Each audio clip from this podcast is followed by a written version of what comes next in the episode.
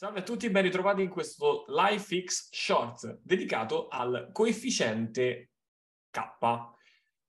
Che cos'è il al ratio chetogenico. Al ratio diciamo, chetogenico, ratio ancora più figo detto così.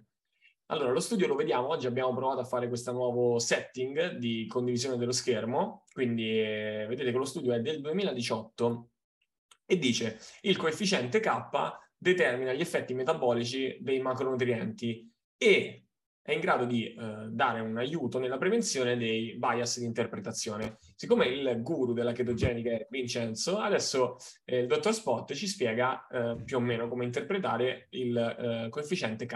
Non mi lanciare così al centro dell'attenzione quando non sono sì. pronto. Tu lo ami, tu lo ami. No, per niente. Allora, vabbè, in sostanza il coefficiente chetogenico, questo ketogenic ratio,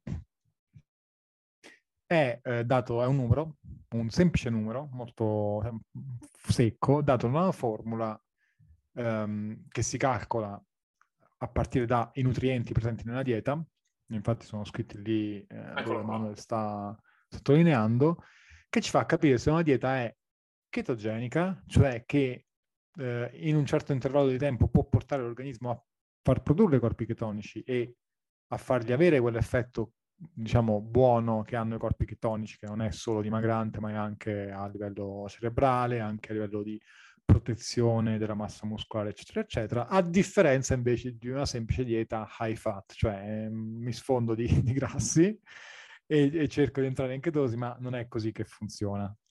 Esattamente, okay. Esattamente. Quindi qui noi abbiamo questa formula qui che poi eh, Vincenzo, che ha fissato per i calcoli, aveva semplificato togliendo da qualche parte e arrotondando in maniera che fosse più intuitiva, cosa mm-hmm. che sono, sono molto d'accordo.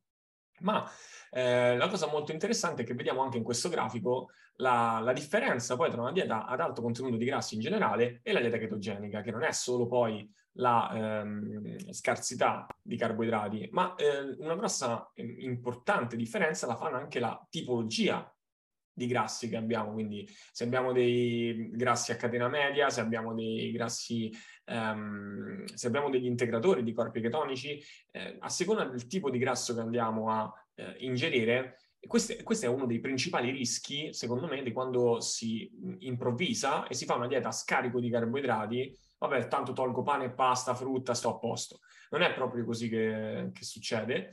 E eh, si corre anche qualche piccolo rischio che mh, non è di salute stretto nel momento in cui uh, andiamo a farlo per poco tempo e siamo sicuri di non avere problemi metabolici, ma anche perché la, il, il rebound, cioè quello che poi succede nel momento in cui facciamo uno, togliamo i carboidrati a caso senza preoccuparci della quota di grassi o la quota proteica e poi rimangiamo normalmente, è molto, molto aggressivo, no?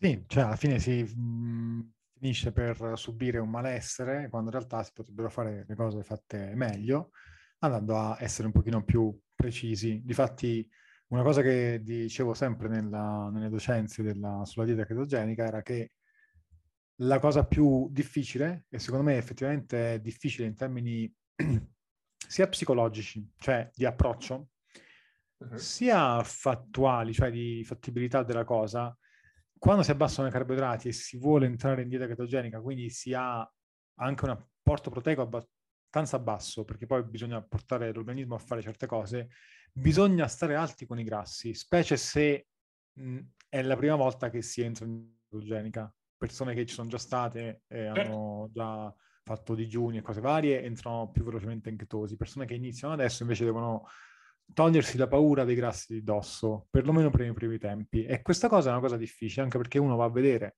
ma quanti grassi devo assumere? cinquanta, settanta, ottanta grammi al giorno di nutriente puro. Difatti qui dalle formule loro, gli autori, dicono addirittura che il coefficiente deve essere uno virgola sette, che significa che mediamente per la persona media mi sembra che sta più in su, ah, proprio all'inizio dove stava la formula. Uh-huh. eh, uno virgola sette significa che la persona media va ad assumere anche cento grammi di grassi come macro, qua, macro, about uno virgola sette sì, sì, sì. nella giornata, e uno virgola sette cominciano a nascere tutte le domande: ma cosa mangio per assumere uno virgola sette grammi di grassi? È tan- è un, per, raggi- per raggiungere cento grammi il è, mascarpone come spuntino, è tanta roba. Esatto, certo, certo. il cocco intero un cocco intero un cocco intero Tu come la è... pensi su questa cosa? Eh... No, io credo che effettivamente un... intanto era per me anche importante dire che questo, questo rapporto, come l'hai definito tu, effettivamente quando inizia a diventare uno virgola sette, ma teniamo presente che in alcune patologie si può arrivare anche a molto di più eh, come, come, come punteggio, ehm, fa la differenza, come vediamo anche qui, da una dieta chetogenica a una dieta ad alto contenuto di grassi. E addirittura eh, una cosa che io ho risultato, risulta molto interessante è che, ad esempio, la, la Very Low Carbohydrate Diet eh, non risulta una chetogenica perché, ad esempio, non arriva eh, al, neanche al limite del, di uno virgola cinque. Quindi non è così. Anche la Atkins, ad esempio, eh, nessuna di queste, di queste diete erano eh, definite delle diete chetogeniche, che sono invece normalmente associate al classico essere chetogeniche. Mm. E poi la differenza, quando una cosa bella di questo studio è che fa una, un riassunto di tutti quelli che possono essere i, eh, i benefici delle diete chetogeniche rispetto alle diete ad alto contenuto di grasso. Eh, il rischio di diabete di tipo mh, due, ehm, gli effetti sull'infiammazione, gli effetti sull'equilibrio redox, sono tutti dei parametri interessantissimi dal mio punto di vista. Ehm, effettivamente un punto chiave è che cosa mangio. Ci abbiamo trenta secondi prima dello scadere, quindi diamo una lista di alimenti di cosa possiamo mangiare per arrivare a mangiare un sacco di grassi. Burro, sì, burro d'arachidi, buono, burro mascarpone, purificato. Esatto, poi vai, pancetta, porchetta. Abituarsi, sì, su queste cose qua ci sono, però abituarsi anche, secondo me è un buon momento per, per educarsi all'uso di anche a, gli, gli alimenti che a me non piacerebbero, però come mi sono abituato io, che sono un fan della porchetta, ci si abitua tutti, i semi, eh, ni, eh, nuts and seeds, cioè noci e semi, esatto. Noci intese tutta le, la frutta secca. Quando uno comincia a fare spuntini di frutta secca, il contributo di grassi comincia a diventare interessante. Poi i vari tagli di carne e pesce un po' più grassi vanno a contribuire ulteriormente a questa cosa. Ovviamente non i grassi, no, non le patatine Pringles. Quindi chetogenica non è con dieta contenuto de, ad alto contenuto di grassi. E su questo ci sentiamo e ci vediamo al prossimo Shorts. Ciao a tutti. Ciao ciao.